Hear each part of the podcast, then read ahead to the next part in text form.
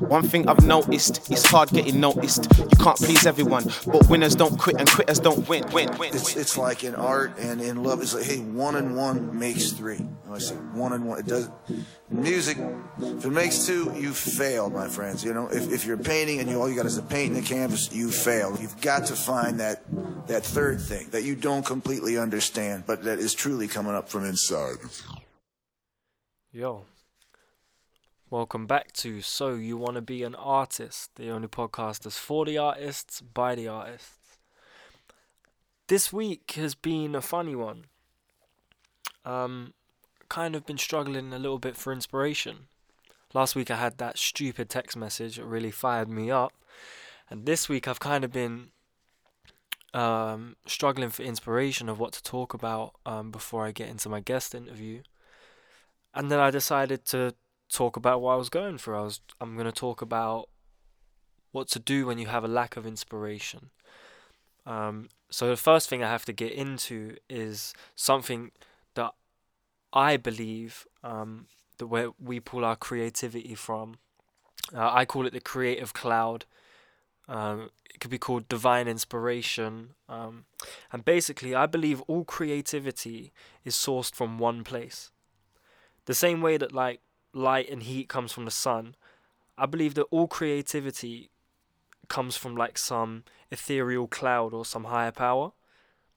The only thing is is that you don't get to choose when you're stricken with this inspiration or this creativity. And you know those life changing, perspective altering moments where you create something that you never even thought that you could? You create it and you're like, oh shit, I made this. Like, and you actually can't even fathom the fact that you have just made something that is so sick. Those moments of clarity where you realize you're a little bit less deluded than you thought you were. Since you can't choose when that 1% of divine inspiration comes to you, you have two choices that you can make. The first choice which I feel like I've been doing quite a lot this week actually, is you can sit and you can beat yourself up for not being good enough, for, for hitting some kind of block, for feeling like you haven't got anything to say. You can stare at a blank canvas, you can sit there motionless at a piano, you can fall into the abyss of a blank page, just waiting for a moment that inspiration hits you, and probably why you're not looking. Or Option two, you can keep on your toes. You can hit, sit behind that same piano. You can hit any key, even if it sounds shit. Just getting to know without any expectation of creation. So that when that small window of inspiration opens up, you're ready to get as much as you can out of it. You can throw paint on the canvas and try to get to know yourself a little bit better, to familiarize yourself with the things that don't work, so that when inspiration strikes, you know all of the things that will work. When you're not inspired, you have two options to sit around and wait, or to sharpen your tools so that when inspiration finds you, you're ready to make the most of it. So that's what I've been doing this week. I've been sitting behind the, the, the piano. I've been I've been drawing a lot. I've been watching tutorials. I've just been honing in on my skills, um, cause I don't have much of them. I've been honing in on my skills so that when that moment comes where I feel something or something sets fire inside of myself, that my my standard of skill is up to the emotion that I'm feeling and the inspiration that I've been given. Um, so yeah, and I guess kind of a B side of that is that if we're all pulling from the same pond, if we're all drinking from the same well of creativity, that means anybody can do it. Anybody can drink from the well. Everybody's creative. It's just about productivity and making sure that when inspiration comes to you, everybody gets inspired at some point. When that inspiration comes, you need to be ready to strike, basically yeah, it's just something that's been playing over my mind this week. Um, whenever your head is down, whenever you feel like you're blocked or that you just can't create, create something, even if it's shit, because you need to make sure you're ready. Moving on. special guest of this week, the very important, the very incredible Rosie Lowe. This is her song Woman. Um, man, it's starting to sound like a radio DJ. Run a track. I don't expect you to understand. You can't imagine how I'm feeling. I can't admit it to myself. So, where would I even begin?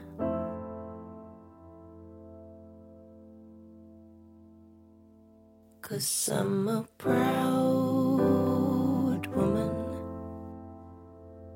I must be proud woman. And I am strong woman. I must be strong woman. It's too painful to even think about. So it would kill me to say it out loud. This time I thought I'd worked it out. So if you don't mind, I'll leave it for now. And stay a proud woman. I must be proud woman. Cause I am strong Be a mad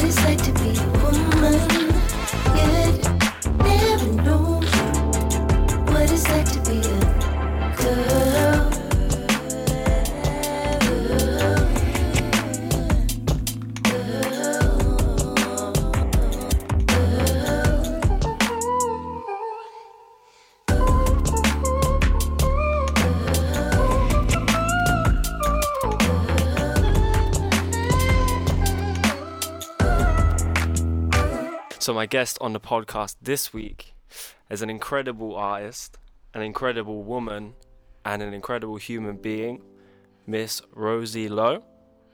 Hi, Hi. how are you? Lovely. Thanks for the introduction. That's fine. That's fine. Um, the first question I ask everybody on the podcast: What is art? I would say art is an expression. I think it's just that, and whoever it is for is, you know, different. It depends how you want to put it out. Yeah, an expression. So, what makes you the artist that you are? I guess my my background has a huge part of it, um, but for me, art is about being really honest and um, kind of accepting where I'm at. Um, I'm not thinking I'm the best version of myself. I've got a lot more to learn and a lot more developing to do, but I think that it's just about being honest with where you're at. So that's kind of what I'm trying to do and and and expressing myself for where I'm at right now as well. So where are you at right now? I'm putting my first album out, which is which is really scary and exciting, and um, you know I'm 26 years old, so I'm I'm kind of had a really tough few years just going through what I think a lot of people do, getting to know themselves when from ages like you know 23 to 26 or wherever that whenever that may be. And and um, it's been really tough and it's been really great as well. Like i've got to know myself more in the last two years than i have ever before. So it's been like it's been yeah it's been big. It's been a big few years and i've put a lot of that into my music We'll- so i feel We'll come back to 23 to 26. Mm. in a little while. Let's try to take it back before that. Tell me about growing up. Where did you grow up? I grew up in Devon in uh, a little house my dad built, a little bungalow. Your dad built it. my dad built it. Yeah, he, he's lived there for 40 years now. Wow.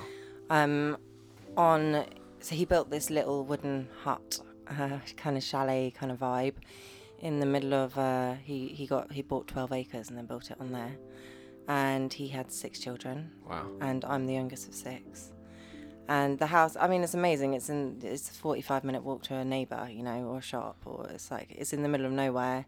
You're really kind of hidden, um, but it is one of the most amazing places in the world to me, anyway. And we had a huge amount of freedom there. You know, it's kind of backwards. It's the same now as it was then. I mean, it's a bit better now. We've got like electricity and there's actually So you didn't have there. electricity or internet? Not when I was really young. Yeah. No, no, no, no internet, no TV. Couldn't get a TV because it's in a valley. Um, there's no heating there, so if you want heat there still, you light a fire. If you want hot water, you light a fire. So it's still the same now. I went back there and wrote my album, and it's quite opposite to my life in London, but it's really grounding and it reminds you to be thankful for the little things in life, like turning on the heating switch and stuff like that. yeah, and I think I think it had a huge. Um, well, it had it's a huge reason why I'm doing music. Apart from the fact that I was born into like a really creative household. My dad's a saxophonist and my mum's an artist. Um, we didn't ha- we didn't get home and sit in front of The Simpsons or or whatever the chuckles or whatever they're called. uh, you know, it's like the way that we communicated was through being creative, whether that be like drawing or for me music, and I guess that's how I found my. It was my way to like my, my language really was through that and and like being really open through music. That was a place that I felt really safe to be completely vulnerable. So, what age were you really starting to make music? Well, I picked up violin and piano age five. Um, I wa- always singing, so I um, I fell in love with jazz singers really young, and that's probably a lot to do with my dad as well, but particularly Ella Fitzgerald. And I used to, um, you know, my dad used to take me around to all the. He used to teach saxophone, and I used to sit in the car to this backing track that he got me of Ella Fitzgerald. and I used to um, memorize every lyric and melody. And basically, she was, I guess, the first woman that, that really made me want to be a singer. But then I wanted to learn every instrument as well. So, like, you know, there's, it's funny because your PR story gets taken a bit out of control in this industry sometimes. And before I know it, I was reading like, you know, Rosie Reading sheet music. absolutely absolutely smashed out six instruments by the age of 11 yeah i did play six instruments by the age of 11 but not very well Hmm. because i was play you know you don't you don't play you, you don't do that much very well it's like you know master of all trades what is it Jack of all trades. That's it. Master of none. master of all trades, jack of none. um, so that was the point that I was like, okay, I, I like, you know, you can't practice and actually put what you need to into into that. I guess the most naturally to me came singing Yeah. and saxophone. So, so yeah, I mean, I, I was always doing that, and then I was always writing music from a At what age were you, were you writing your first songs? Seven, eight. What were they about? Oh, they're probably bullshit. I mean, I, I suffered from from insomnia from a really young age, So the song that I wrote then was called Insomnia Blues, and um, I guess that was probably I, I don't know. I'd say like when I was earlier, wh- when I, before that, when I was younger, writing stuff, it was real for where I was at. Probably, um, it was just part of the development. But I guess I guess that was that felt really real at the time. I love the art of songwriting, and and that's where I really feel at home. I'd say And what what age did you move to London? 18, no, 18, 18, yeah. What for? What made you come here? Well, I've been doing all this writing with loads of different people and in America a bit and doing all that and and it was quite poppy the stuff that I was writing at that time. And I felt a bit embarrassed about the music that was coming out of that. So it just didn't feel right for me but it didn't feel you know I was writing it as well. So I, I was really confused about what I wanted to sound like and and I felt like I guess I was doing it. I was in a jazz band that from a really young age. I was doing soul. I was also singing for a hip hop group. I was doing like some folky stuff. So I was I was a bit confused because Yeah. I was doing all of this stuff and I didn't know really what fit me. Now I went to Goldsmiths University and I wasn't going to go to uni and then I went through clearing to Goldsmiths and I got in and um, yeah, it kind of changed my life, really. I moved to southeast London and I really hated it for two years. And I, I you know, I, I didn't. Goldsmiths doesn't pick people for their technical ability or like how much they know or how much they, or if they can read or whatever. They, they pick people on, on having something that's like a bit unique about them. So I was put in this class with all these people that had a really definite sound to them and I guess that was what everyone did have. Like you know, um, you'd be put in these groups of people that couldn't read music, but it didn't matter. They had a really, they had a really defined sound. I felt at that time, and I felt like I didn't, and I was really confused. How'd that make you feel about all those hours that you'd put into learning all of those instruments and learning to read and all of that stuff? Well, you know what's funny is I never, um, I've never done music with an idea of I want to be an artist. I never. I, I guess I always wanted to be a singer. I always, but I always wanted to be a musician. So that was never like, I never defined what that was.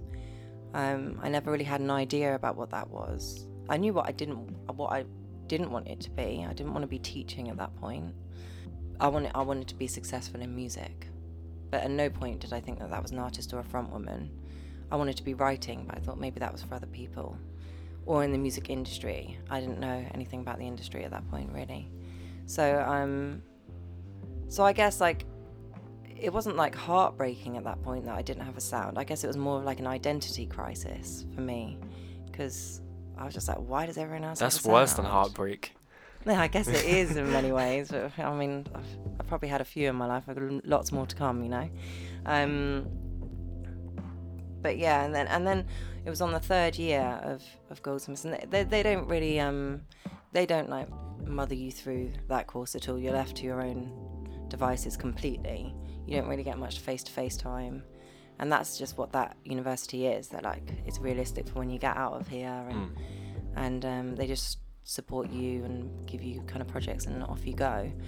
So there was one course in the last year, it was in the third year, and it was a songwriting course, and you had to put you had to write four songs, and you had to put a limitation in place. And my limitation was um, to not go to the piano anymore, or the guitar, or all of these instruments that, That were knew. actually really holding me back because technically I wasn't as advanced as my ears were. So I, I'd have these ideas of like, oh man, I got that amazing idea in the shower. Get out, run down the stairs to my piano, and I'd I wouldn't be able to find what I wanted, and before I know it, the idea's gone. So I set myself the limitation to only do these songs with just my voice, and I um, bought a Mac and I bought Logic software, and that was the moment for me where everything changed because I didn't have to rely on anyone. Um, I didn't have to rely on men to finish what I started. I didn't have to on all women. I didn't have to rely on anyone. I only had to rely on myself. And more than anything, I could I could sing everything that I imagined, which was it was just like so freeing. That moment was like, oh my god, and the stuff that was coming didn't sound like I couldn't box it. I didn't really think about it. It just felt really, really right. And then, um, you know, it felt like quite quite scary actually, but but really right. And these songs came really quickly. And then um, I went back into class to play it, and and everyone was like super excited about it. And and then that that kind of paved my way. Really, I've never stopped writing like that since. And and it's just the right way for me. Do you think education was important then? Yeah, I mean, I mean, with with the university for m- doing a course in music, I wouldn't say is like necessary for. Uh, it's no one's gonna look. You know, I got first in music. Who gives a shit? No one's ever asked. You know, but to have three uh, three years to be able to hone in on your craft and to explore and to listen and learn, that's amazing. So yeah, I think education is absolutely key. I do think a lot with creativity though it's like you learn all this stuff and then you spend the rest of your life trying to unlearn it because essentially the best creativity is a 5-year-old who's like completely open to make a fool of themselves. They don't even they don't have all those ideas of what making a fool of yourself is by that age, you know. They're in the sandpit and they're getting dirty and for me that's what that's what making's about really. Do you find yourself forcing limitations on you now just to see how you would deal with them? Because that sounds like a really good exercise to give yourself a limitation. Say, all right, what am I comfortable with? Piano. Let me not touch it. Let me see what I can do instead. Do you put those limitations on yourself now? You know what? I, I haven't since, which is a. I don't know why I haven't. I think that I found a way, something that worked. I found something that worked for me and I've gone with it. But I think the limitations are, are, are the, the way to get something interesting really out. And I definitely should go and do that again. I mean, I did have like this the simplest setup for my Logic, my, my studio as well. And I was on Logic 9 and it was like a mic. I'd still know people that are on Logic 9. That's, I'm, I'm still on Logic. Yeah, 9. a lot of I people haven't- still I've on- got Logic 10, but uh, it's too it's too clean for me. Um, and then I uh, yeah, I just had like the simplest setup, and it was cheap. You know, it was, but it worked. It was like no fucking around. It fucking worked. I knew what I was getting. I could just go and do the stuff. And then when I signed my deal, I I was really encouraged to go and get uh, all this new equipment. Like, yeah, go and get Universal Audio this. Blah, blah, blah. So I got it. Ah, I hate it. still in the box. yeah, and I feel like that was my lim. It was a bit limiting what Yeah. I had, but I think some of the best material I've written was from that time because because it was me, my mic, and my computer, you know, and and and that's fine. Like I, I don't need loads of shit around me really to get creative. Talk me through the emotions of finding something that works for yourself, putting it out there, and then having it received by an audience, but then also by the industry.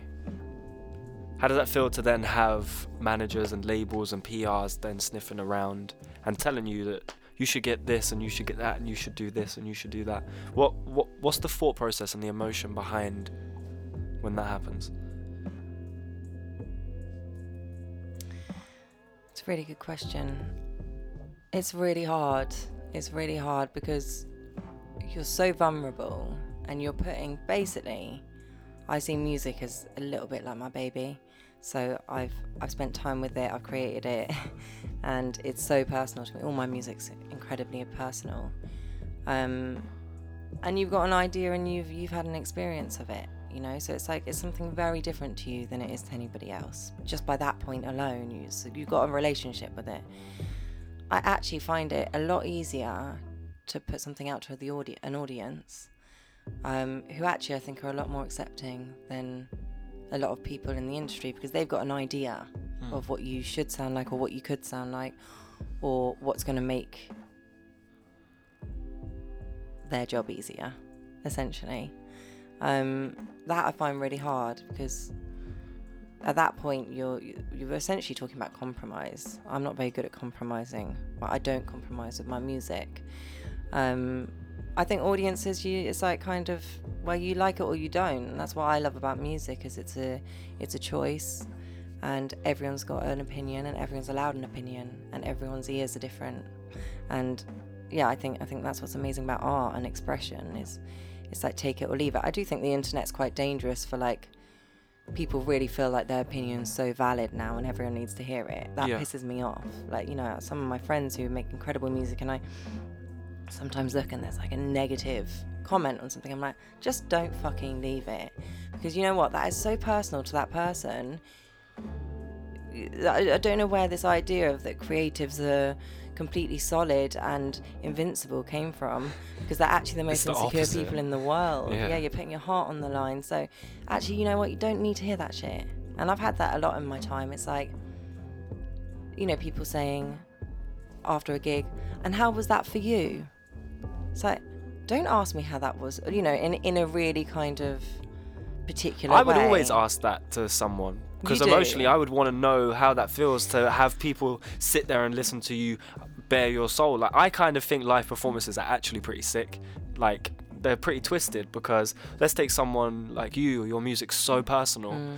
To watch you sit on stage, it must be torture because you're having to relive those same emotions that you captured in the songs Mm. over and over again. So if you're talking about um, a broken heart or losing somebody you love f- for some money or whatever, you're having to relive those experiences. So I always am wondering, how does it feel to go back to those places? Yeah, but totally. But Kane, as you ask it in like that, Yeah. that's like lovely. Yeah. You know, um, what I'm talking about is if someone comes up to you after a show and it's silent, they don't say anything like, hey, that was wicked, nice, well done for getting up on stage and having to do that. Yeah. Like, that's tough.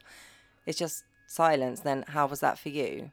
Or something else, you know, like, oh, the snares needed to come up or whatever. It's like, just don't, Mm. just, I just don't need that right now because I've just actually bared my soul You're an open wound, like. And you're like an open wound Treat and you're me. inviting everybody in essentially when you're putting music out and performing. And i just think that i just think that the you know it, the industry and, and now social media and everything it invites everyone for their opinion. Yeah, which is incredible for for all the lovely stuff that you get. I mean i wouldn't I w- I don't think I'd still be here if I hadn't had like the support I have from my audience the last year. Yeah, because it's been tough and, and that has been amazing and has kept me going and you know the messages saying this song means this to me it's like well that's what I do it for basically so so that stuff's important but I do think that there's this idea that artists are like invincible and protected because we're anything but we're putting our we're putting you put everything on the line well, I do at least yeah I first heard about you. Was it 2013 when did you put Right Thing out? probably 2013. around then yeah Um, I don't even think you'd put it out. I think it was because your PR at the time had told me I need to check it out. But 2013, 2016, you're finally getting ready to release your first album. What's taken so long?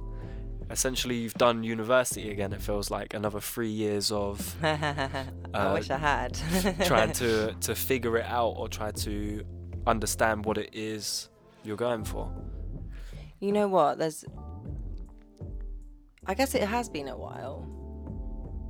I mean, 20 years ago, would that have been a while? Probably not. I mean, it's it's a while now because people are so impatient and people want to hear stuff like go, go, go, go, go, which I, I completely respect because that's where we're at now. I would just had no interest in rushing this mm. process. It's my first album. And like, yeah, I had some like positive vibes coming after Right Thing EP, but I just, I'm just, you know, I, I want to do this for the rest of my life. I'm not interested in being like hot right now, gone tomorrow, which happens so often now. I'm just, I just couldn't give a shit, basically. I want to make a really good album, the best thing that I can put out right now, where I'm at. It's got to be honest. And I was writing, I had, I had a lot of the songs back then, and then I thought it was done. Then I was like, nah, I can, I can make this better. I can make this better, and I will make this better. And then I finished it again. I was like, it needs what it needs something else. You could do that process forever, Yeah. but then it got to a point I was like, yeah, I'm I'm really proud of this. That's the best thing that you can do because if I'm not proud of this, then the next two years are going to be hell. Do you know what I mean? Because I've got to sing that over and over and over and over again. And there was some songs on there. I was like, I, I don't. I'm kind of sick of singing that song now, so I probably won't put it on an album. I have Yeah. to, you know, continue to. You have to. I have to stand by the, behind this music so strongly, you know. So. um. So I guess I guess it has taken a while, but I've also had some like I've had some other stuff going on in that time and I've yeah, I've like really needed to get to know myself and I you know, I got a really good therapist and I went in deep and and I guess that's part of the reason why some of the music's coming out now is like, you know, these things all work in parallel. Why therapy? I think it's absolutely key. Why? because it's so tough out here. I think it's so hard, and I think that we've all got history, and the history, our history basically makes us who we are now. It like it's almost like a little plasticine model that gets molded with every little hit you've had, or even a tiny little thing at a vulnerable age, you know. And and it's a reason why you respond to people in a certain way, and it's a reason why you react in a certain way. I, for me, it was just getting to know myself. I suffered from a lot of anxiety, and I've suffered from insomnia for years. And I guess after the EP came out, it was probably 2014. 2000. It might have been actually last year in January. Um, I think January was the heart of it, but I think I got really depressed. I still say I think because I don't really know what happened. I don't wasn't, think you ever really do. You only really know in hindsight. it feels like and it feels like a dream like a bad bad dream um but i i got really down and the last thing that i could do was write. And i remember dave Okumu my producer saying um and like my best friend just saying like the worst thing that you can do right now is to push yourself to write. Like that is the that's dangerous actually. Chill the fuck out. Like take some time out and get inspired. Lie in bed all day. Watch EastEnders all day if that's what you want. Just like have some time out. Stop putting pressure on yourself to be this superwoman because no one is you know it's unrealistic. And therapy got me through that. It was just like getting to know myself. And now i can recognize when when something's going to be unkind for myself. So i just won't put myself in situations that are going to be really unkind to me. Or i see that my self-critics coming in telling myself like oh that was a shit performance you idiot. Um, you're crap. You can't sing all of that stuff. And it's like wow like just like recognizing that and and having tabs on those parts of you and just like just understanding yourself i think it's key and i think everyone should go to therapy i'll go for the rest of my life every week Do you think it needs to be a therapist, like a, a qualified therapist? Or do you think that it's just the act of venting and just externalizing the things that you scream to yourself on the inside that helps? Like, f- for me, would you say go see a therapist, or would you just say speak to somebody or have a conversation with mm. somebody? Like, are these things, the things that you talk about with your therapist, are they things that you've ever spoke about with anybody before? Or was this, yeah they were? the Yeah, that you I mean, about. What about the therapist i'm made not a it? closed person Well, yeah, but I'm, what I'm interested in is what about the therapist made it okay? I wouldn't say like you have to go to a trained therapist or anything, but I think that a degree of separation is really, really healthy. Yeah.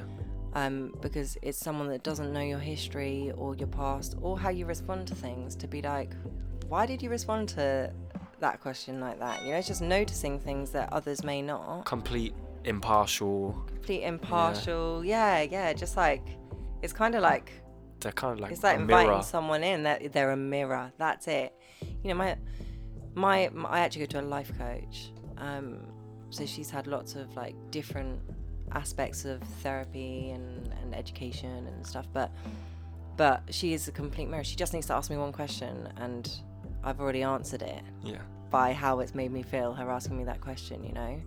And that stuff's amazing. I mean, I'm really open and I speak to my best friend Nicole every single day. And my boyfriend and me have a really open and honest relationship. And I've got my music. They're three pretty strong, like, Outlets. outlets there.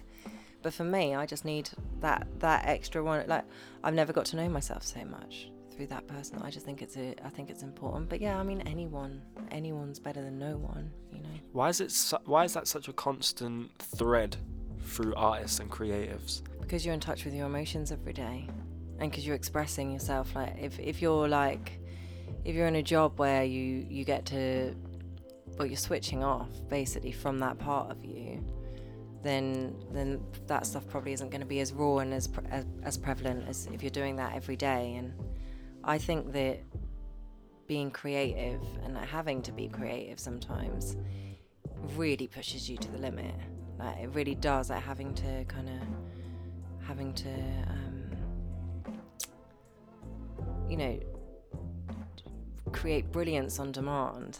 It's not really realistic, but apart from that, it's like a it's a practice. You have to practice being connected to yourself over and over again, um, which is an amazing thing and a really hard thing. On demand from who? From yourself. I hear that. So when you said that you felt like you had to be Superwoman all the time, was that self-inflicted, or was the world expecting you to be Superwoman at the same time? Totally myself. I've always had this idea of this I, uh, idea of perfection, and that goes down to my voice as well. Like, I give myself a really, really hard time about my voice. If I if I sing one note wrong in a gig, that's it. Like I I am going to be putting all my energy on that note for days to come. You know, I've stayed in bed for three days after gigs before because it's tough. You know, um, and no, that's that's totally myself and society a bit. You know, like I think that there needs to be an education or an openness to to teach that actually vulnerability is strength and and not the other way around. Like vulnerability is kind of taught as being weak and like get up, brush yourself off, go, and actually, like I don't know, I, I don't think that that ends well. Is that a female thing? What? What? that the- expectation to be Superwoman. I think that men have an expectation to be Superman too and the hero. So no, I don't think it's a female thing. I think we've all got really unrealistic um, expectations put on us. Totally. It probably goes back to bloody Disney books or some shit like that. But um, yeah, I just think the female one is is is so tied in with how visually you're perceived and, and I'm just so bored of it. I really am and and I worry uh, about the younger generation, men and women. Um, and that's the I, for me. I'd say that that's the big, biggest difference. I mean, I think it's getting more and more prevalent for men as well. But this idea of beauty for women is that's just so unrealistic, and I think it's really it's something that I'm really passionate about. What's unrealistic about it? Well, what what are the things that that people think is beauty now? Well, I don't know. I don't know. Like, the, but it, it's not realistic. Like this, this airbrushed, um, this airbrushed image that has been fucked with and stretched and so messed around with before it goes out is then seen as the norm for all women is and young girls is absolutely ridiculous. Like when on earth did that become acceptable? I do not know. And why do I adhere to that as well? I'm Do as you? bad as the rest. Well, of course I do. So like, when you do magazine shoots, they touch you up and you don't. no, no, no, no, no. I'm quite particular about that actually. But, but um, of course I'm like, of course I sometimes check out my thighs and I'm like, I wish they were thinner. And of course I'm like, oh man, like I need to get rid of that cellulite. Or of course I'm like, oh, I've got a shoot. I need to diet. Or I've, n- I've never actually been on a diet in my life, but Well, apart You- from a no sugar diet. apart from my no sugar diet. But that was for for a Chinese doctor. That was for headaches. Right. Um, but I think that I think that I think that there's an unrealistic image, and I think that we're all guilty for playing a part in that. And I think social media is a huge part now, and I just can't imagine how hard it must be for young girls now. Sorry, because I remember how hard it was when I was young. You know, when I was 12, I wanted a boob job because at that point my boobs weren't big enough, you know, to the boys around me, or like this idea of beauty then. And then I was called anorexic for years, and that but that was like a horrible, awful thing for me because I'm naturally really thin. My mom's thin. I've got a quick metabolism, but it was only a few days ago that you know a member of the family was was saying to the family that they don't think I eat enough, which is again, it's like that's not acceptable either. Like you wouldn't go and say that person's eating, t- you know, Too much. your niece is eating too much. She's she's f- obese. So why is that acceptable either? But there's basically it's never good enough, is it? Mm. Like always always striving for more. And yeah, I guess that there's this idea of superwoman and being able to do it all and being chilled. And if you're assertive, then you're mad. And I've I've come a, a, across that quite a, a lot in in kind of having to be a businesswoman, and being really aware of what what would be assertive for a man is like high maintenance for a woman. But you do. You recently did a shoot with Elle. Mm-hmm. Aren't they one of the companies that would airbrush um, a girl or try? They're one of the ones that um, cultivate that ideal woman image. So does that cause a conflict for you to be involved with that company, but then at the same time disagree with some of the stuff that they represent? I don't think that it's down to one or two or three magazines. I just don't. I think don't even think it's down to the fashion industry. Full stop. I think that this is a much bigger issue, and one that's been going on for years and years and years. And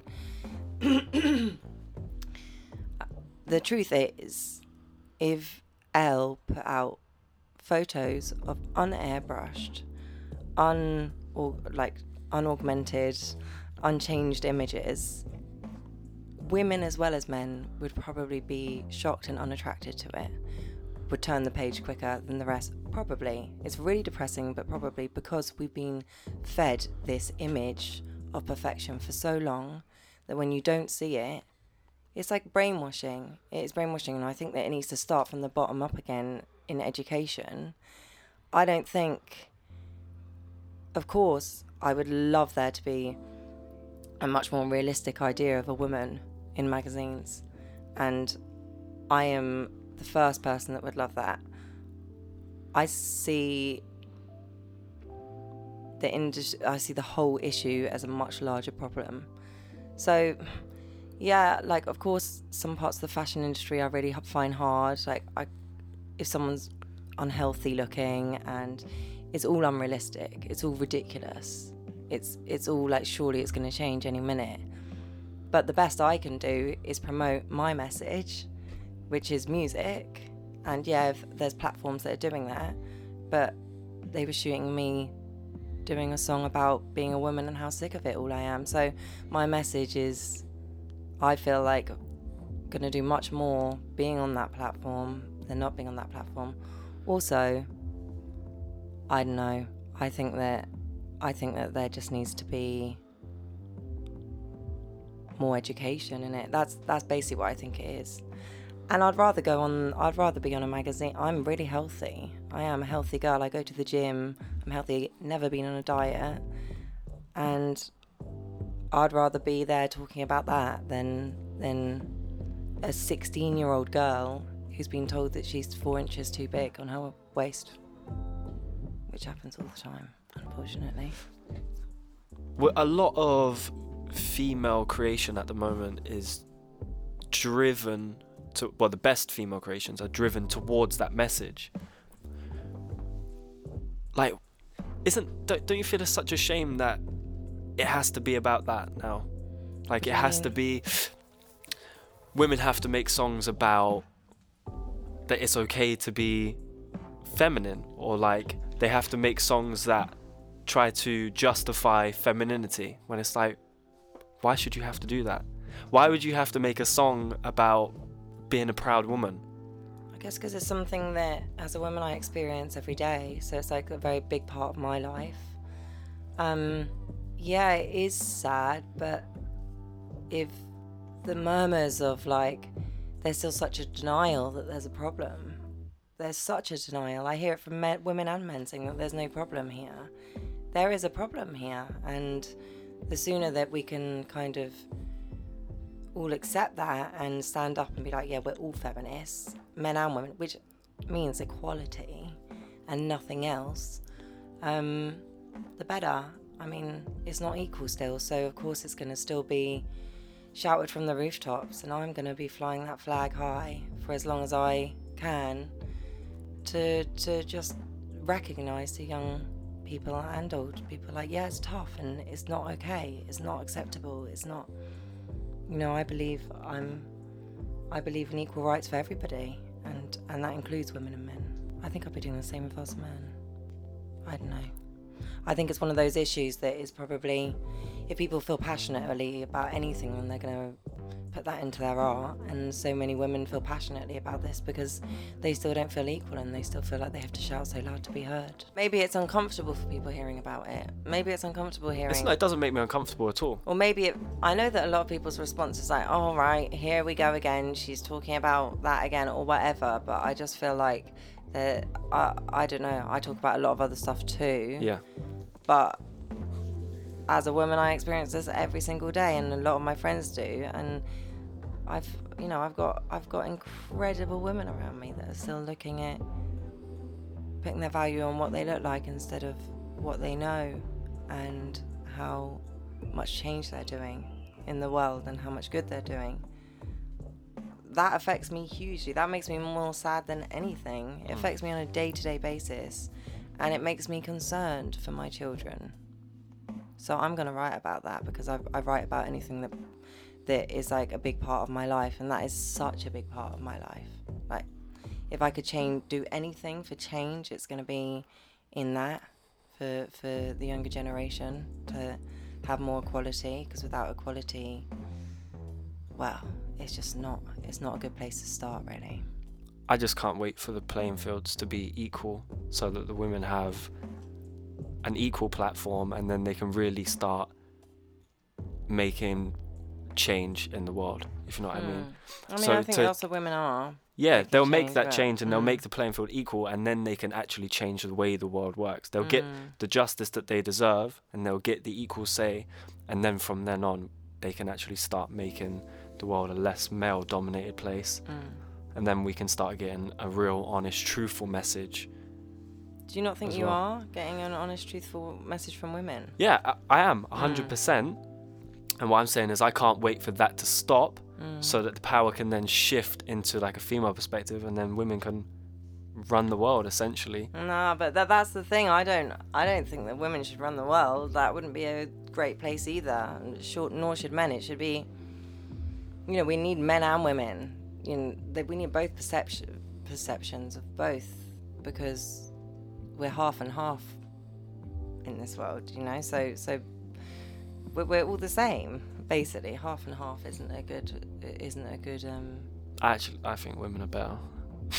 Do you? I think that men have just burned the earth into the ground and literally have just fucking made it such a terrible place. And I feel like most of the stuff now that we have, and we either disagree with or that we don't like, is has come from a man. So I feel like, even if, if it's for a short period of time, please just fucking hand the, the, the ship over to women happens. and just see what happens. Please let them get it back on course. I mean, there's a lot of bad women in the world too, to be honest. But um, but but yeah, I'd be I'd, I I'd be interested to see what happened if Parliament was 50-50. My God, it'd be a different place. If it was even a lot less moo. yeah, It's like fucking cattle. but then you do have market in there. yeah you do have some women mooing. You have some women mooing in there too. But yeah, I just, I just, I would just love to see what a female-dominated world would look like, instead of what we have now, which is quite clearly a male. Well, I'd like to see what what a like equally dominated world look like. That that would be really exciting. And actually, I don't think we're like I don't think we're a million miles off, but we are still a way off. How can art help? Well, just e- expressing their issue. I think that I think that we're uh, well. I think if women are good role models in all fields, then if there are women that are able to be on those platforms and be good role models, like bass players and drummers and and guitarists as well as singers and the front woman, um, I think that that's amazing because it will encourage more girls to be in this industry for other things than just at the front of stage singing and and there's a lot based on what you look like. Beyonce has an all female band. She does. Yeah, it's the like guitarist is phenomenal. yeah. Yeah. yeah, I think I remember the guitarist. Her drummer as well Her drum is amazing. It's incredible. Her whole setup was so sick. Yeah. What artists are you feeling at the moment? Um, there's so much good music coming out at the moment. I love Nick Hakim. Um, I love Little Simz. I love Jordan Rakei. I love Kieran Kai. I could go on all day actually. Um, the Invisibles album's about to come out, which I listened on the way to. On, on the way to on the way to. I listened to on the way over here, which was phenomenal. I'm so excited about that coming out. Um, I mean, there's so much good music now. It's hard to know where to start, I think. And I try not to listen to too much music when I'm writing, so I kind of have really dry patches and then like just try and digest as much as I can, and then um, go back. But I, um, the most exciting release recently for me was Erykah Badu. Yeah, you Always can't is. use I'm- my phone. I'm that song with. Andre 3000 is Hello is so good. It's too much. It's too much. That is, honestly, I haven't. I can't put that on without smiling and dancing. It's like, it's yeah, it's my jam right now. Erykah is queen. She literally is. She's she's really who inspired me to to be able to do it all. You know, she was the first woman that was like, well, not the first, but she was the woman for me that I was like, Ma, you can you can write and produce and do it and be completely in control of your craft. And my God, does she do it with style? Like, I just think that she's amazing. Yeah. How important is it for you to not have to rely on anybody when you're creating?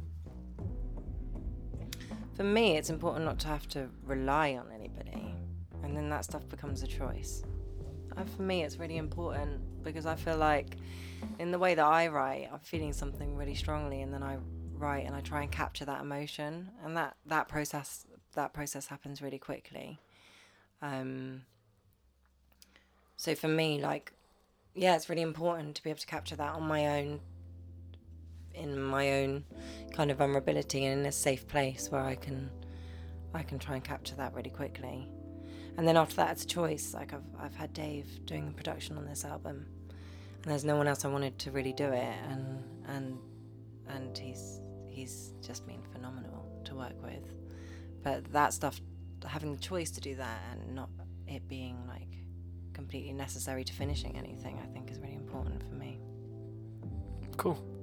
Yeah. Thank you for coming through. it? Yeah. Ah, cool. Thank Uh, you. the f- what I always do with artists when they come in is Mm. they always play me out on piano. Play you out on piano. Yeah.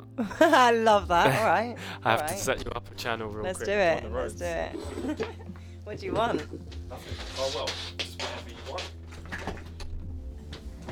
Safe. Okay.